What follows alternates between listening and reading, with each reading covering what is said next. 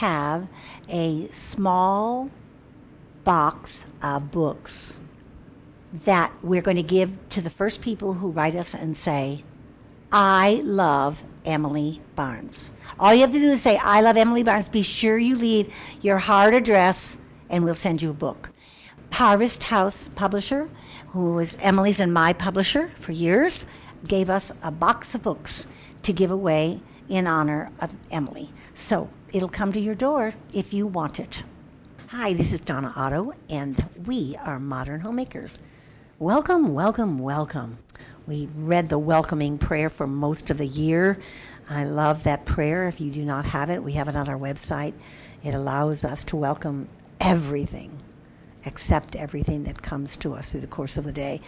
I don't know about you, but a lot of changes happen every day in our world. You know, we moved. That was eight months ago. You know, I've been living without a kitchen for eight months. Yes, yes, you may feel sorry for me, but I want to brag a little bit. I have a kitchen sink as of yesterday. Ha! A kitchen sink with water. Water comes out and and then you can put a stopper in the sink and water can stay in there. And you know what? It's big enough to put a whole plate in. I know. I absolutely cannot tell you how wonderful this delay has been in helping my thankfulness and gratitude. I'm not sure I've ever told this on air, but I'm going to just the brief version of it. But many years ago, my husband and I were engaged with some people who were helping um, a young woman who, if I remember right, she had three or four children. Her husband had been oh, what is a kind but disgusting word? He was disgusting, and he treated them badly, and they had to run and hide. And they were hiding in a very, very inexpensive motel. The mama, I think there were three children, and they had a little, like a burner for a stove and a, you know, a little freezer, refrigerator. And so David and I brought some things. And one day, the, one of the little girls had said something about dishes. Um, I don't know how she said it or, or, any of the details of it. The only thing I remember about the whole piece was the next time we went, we brought like seven or eight plates, just an assortment of plates. And if I remember a bowl or two and a cup or a saucer, I, I, it was an odd assortment. And I can still remember that little girl. She took the little box and unpacked it and laid it all on the bed. And then she counted every piece. Like the cup was one and the saucer was two and the plate. And then she looked up her mama and she said, We have 13 dishes, mama. Not a set of dishes, not 13 place settings of dishes, but 13 dishes. And she was so thrilled with that. And I think, oh Lord, give me that thrill. Give me that thrill for the smallest and most important things. And David and I have been um, not in harm's way in any way, but we are um, closing in on the fact that we are about to have a kitchen. We have a refrigerator and a freezer, we have a sink, and hopefully by the end of the week, we will have a stove and an oven. We're grateful for that. I'm not ever as grateful as that little girl was, but I pray that I will be. And one of the things that I note about my own um, active life in faith is that it it requires some investment. And we're talking about being known, Psalm 139 a few days ago, knowing the book, like these practical things that we know. Can you say the books of the Bible in place? and and also knowing um, how to study the Bible and the various kinds of studying the Bible. So today I just want to spend a few minutes on what mm, looks like study reading and devotional reading. Okay, so study reading and devotional reading. That, there are two kinds of reading. Now, that's those are my terms for it: study reading and devotional reading. And study reading is studying the scripture is a high priority. Um, interpretation, what it means. When we study, we're seeking to gain control of the material, to learn it. we uh, need to repeat it because the Word of God is new and changing, but it is studying. It is listening to the word, voice of the Lord and knowing what He says. It's repetitive. It's repetitive. Uh, regular direction and repetitive reading of the Scripture helps us to know it in the 70s, there was a book written called Psycho-Cybernetics, and it said if you do anything for 21 days in a row, it can be your habit.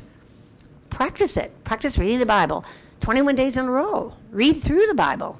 I'm going to read through the Bible again. I haven't done it in a number of years. I'm going to read through the Bible in a different version this year. It requires concentration. Learning is vastly different when we focus our attention on the subject and we're learning it. We're, we're reading it to learn it. We're studying it. We're not just reading it to say, hmm, that feels good. Okay, that's good. And I'm done. Or I read my five verses, or I read my one psalm, or I read. This is studying it. This is studying it repetitively with concentration and comprehension. Comprehension is really important. Do you understand the insights that these passages are giving you? It leads to discernment we all have discernment. Well, discernment is a spiritual gift found in 1 Corinthians 12. It is also a gift of wisdom. We gain discernment by GIGO, garbage in, garbage out. What do you put inside of you? Are you putting the Word of God inside of you? Matthew tells us that it, we are reminded of it when we don't even know we have it. Has that ever happened to you? It has happened to me many times. All of a sudden, I'm speaking to someone, and out comes out of my mouth, and I think, ah, I know that verse. But if you had said to me, okay, quote that verse or quote that concept, I could not have. But I have taken it in because I have studied it, and I've studied it with repetition and concentration and comprehension, and now it's mine. And the Spirit Paul talks about the Spirit in 1 Corinthians chapter 2, and I'm going to read that verse to you. 1 Corinthians chapter 2, verse 13. Now we have received not the Spirit of the world, but the Spirit that is from God, so that we may understand the gifts bestowed on us by God. The Spirit of God is within you, and what you take in even though you can't stand up at a spelling bee and recite every verse you've ever read, you can take it in, and when you need it, the Spirit will bring it to your recall. And then, lastly, reflection on it, ruminating, pausing, being quiet. Reflection can bring us God's perspective on this passage. I remember studying the book of Job. Uh, really, Job did not seem to me to be a good book for reflection. I mean, oh, don't we all know the whole story? That 40 plus chapters, Job loses it all, Job gets it all back. Oh, wait a minute, what's all that in the middle? And I thought, how do we reflect on this kind of material? It was profound to have this study relationship with the book of Job. I did that study years ago and it often comes to my mind because it is within me. Now, let's talk a little bit about the devotional kind of reading. Now, this is a quote that I keep with me at all times. Um, I never go anywhere without this whole quote, and I think I've memorized it, but then I start to say it and I don't, and it's quite long and lengthy, and every word is so perfectly placed I don't want to forget it. My Lord God, I have no idea where I'm going do you feel that way some days? I do. I do not know the road ahead of me. I cannot know for certain where it will end. Nor do I really know myself. And the fact that I think that I am following your will does not mean that I am actually doing so. But I believe that the desire to please you does, in fact, please you. My favorite, favorite part. The desire to please God does in fact please Him. And I hope that I will never do anything apart from that desire. And I know that if I do, you will lead me by the right road, though I may know nothing about it. Therefore will I trust you always, though I may seem to be lost and in the shadows of death. I will not fear, for you are ever with me, and you will never leave me to face my perils alone the desire to please God pleases God. Do you have a desire to please God? I am astounded at the thousands of women who I have had the privilege of intersecting with one on one over the last 35 years. How many women say to me that phrase, I want to please God. Maybe that was a desire. I want to please God. I, I feel like I try to please God. It's my desire to please God. It's my high priority to please God. And, and yet they find themselves in quagmires. And yes, we're going to get in quagmires because we're human. We are becoming perfect. We are not perfect. We are becoming perfect and we will be made perfect when we see Him face to face. So I think what we need to consider then is knowing the Word of God for the study purposes, for the knowledge, for the deep understanding. And in that reflection part of our study process, we get closer in communion to God. But I also believe that, like a lot of things in our world, we get stuck in one way. We get stuck in one way of reading and studying. And I think they're the big four, the big five things that all of us who say we love Christ do. We read the Bible. Maybe we don't study it, but we read it. We pray. We go to church. Some of us give. Some of us serve. You know, the big four or five things that everybody says we can do. And I think that those are good things. Don't ever misunderstand me. But I think that the reading of the scripture can also have a very personal way, what I call a devotional way of reading the scripture. And that way also has four steps to it or four rhythms to it. And the first is reading and listening to the Word of God. The second is reflecting on the Word of God. The third is letting the Word touch your heart, letting the Word touch your heart. And the last is contemplation. Now, what do those things mean? Well, it's a rhythm, and there are four rhythms to it. And I have been practicing this myself for many years because I discovered that in my walk of faith, I had a lot of information. Woo, baby. I was reading and taking courses and uh, studying and teaching, and from my eyebrows up. And if you were here in studio, you would see that I have my left hand like I was saluting from my eyebrows up in that cranium, which is very big. All of us have big craniums and we can take a lot in. I was stuffing it with information. Oh, yes, the information was touching my heart often. But I wasn't concentrating on the three phases of loving the Lord. Loving the Lord, my God, with all my heart, with all my soul, with all my body. How do I do that? Well, my heart was the one that got the short change. And so I hepped upon this kind of devotional reading and I began to do it. So I want to give it to you very simply. Take a passage of Scripture, and I'm going to give you a passage, just one. If you want more passages, uh, send me an email and I'll send you six more. Isaiah 30, 18 through 21. Okay? Isaiah 30, 18 through 21. Here are the things you're going to do. One, read it aloud three times. You say there's no one in the room. Why'd I have to read it aloud? Because I want you to gather all of the senses that God gave you. So you're going to speak it and you're going to audibly hear it. Two, you're going to meditate on it. Mm-hmm. Now, let me say to you what I do. Okay, this is when I say meditation, remember that the scripture tells us that we are to meditate. I know for a long time the church was very careful about using the word meditation because that word really had been taken over by Eastern meditation, which is not at all the same thing as meditation on the Word or with God.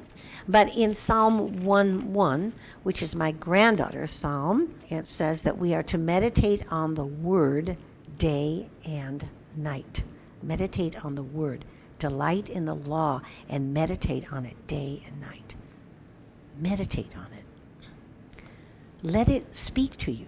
So here's here's what I do I look at the passage, which is always a very short passage. Remember that. It's a short passage. Few verses.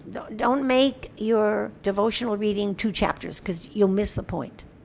I look at the few verses and I read it aloud. And the first time I read it aloud, I let that spirit that lives in me that Paul talked about, I let that spirit Like make a word or a phrase just jump out. Like it's just going to jump out and it's going to be, ah. ah. You know what my little sideline is? I say it feels like someone took a neon marker and underscored it. And the second time I read it through aloud and hear it audibly, I see it the same, oh, most often the same phrase. Sometimes the phrase is not a phrase, it's a word. I remember reading a few verses, and here was the word. It was how. How, H O W, how. But I had come to devotedly read the scripture and have a meditation time with God. And what God was talking to me about was how. How do I do that? How did I do that? How am I going to make things different? How? And there was this one word contained in this passage. The third is take what you've read and make it your own. Make it your own prayer. Give thanks for it. Lament over it. Ask forgiveness over it. Whatever the passage is saying to you, not in context, not by the author, not what the author is, who the audience, not that it's Old Covenant or New Covenant. This is devotional Bible reading, not to be substituted for study, but to add it as an augment. And then contemplate. And what does contemplation really mean? Contemplation really means is being quiet. It means being quiet. It means, as Eugene Peterson says in the message, keeping company with Jesus. Have you ever walked along the beach with someone and not said a word? Just not a word. Not a word. And yet there's a union, there's a communion. Have you ever sat so long with a word and Christ? And it's as if he were absolutely physically present. Can you hear his voice audibly? Some people tell me they can. I know this that God and I early on developed a system between he and I, a name that he calls me, and a way that he makes me know that it's really his voice and not all the other voices who are competing. Now, remember that studying the Word of God is important. Knowing the book is important. Knowing the book that we might be known is important. But nothing can substitute taking time so that the Word is prayed and contemplated and trusted a man who wrote these words and saying that devotional reading is the most traditional way of cultivating friendship with Christ. Mm. What we've been talking about. Abraham, friend of God. Your friends that you have introduced me to. My friends who you're going to begin to meet soon. It is a way of listening to the text of Scripture as if we were in a conversation with Christ. The Spirit in us having a conversation about this subject. This daily encounter with Christ and reflection on His Word leads us past the mere acquaintanceship, past the just simplicities of knowing about someone, but it leads us into a trusted friendship of love.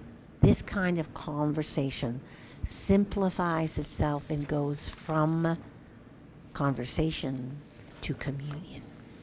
And it is the goal of everyone who walks this face of the earth to have communion with God, union with Christ. We will see him one day face to face and we will be united. So let's begin this kingdom of God that we live in here on earth, which will one day become the kingdom of God with Him wherever that is. Let's begin the practices of having union with Christ now. I'm Donna Otto. This is Modern Homemakers, and I've loved talking to you about knowing the Word, being known by the Word, studying the Word, reading it for devotions. Remember, the common begin and the uncommon finish. Go out and make it a very uncommon day of creating a deep friendship with God.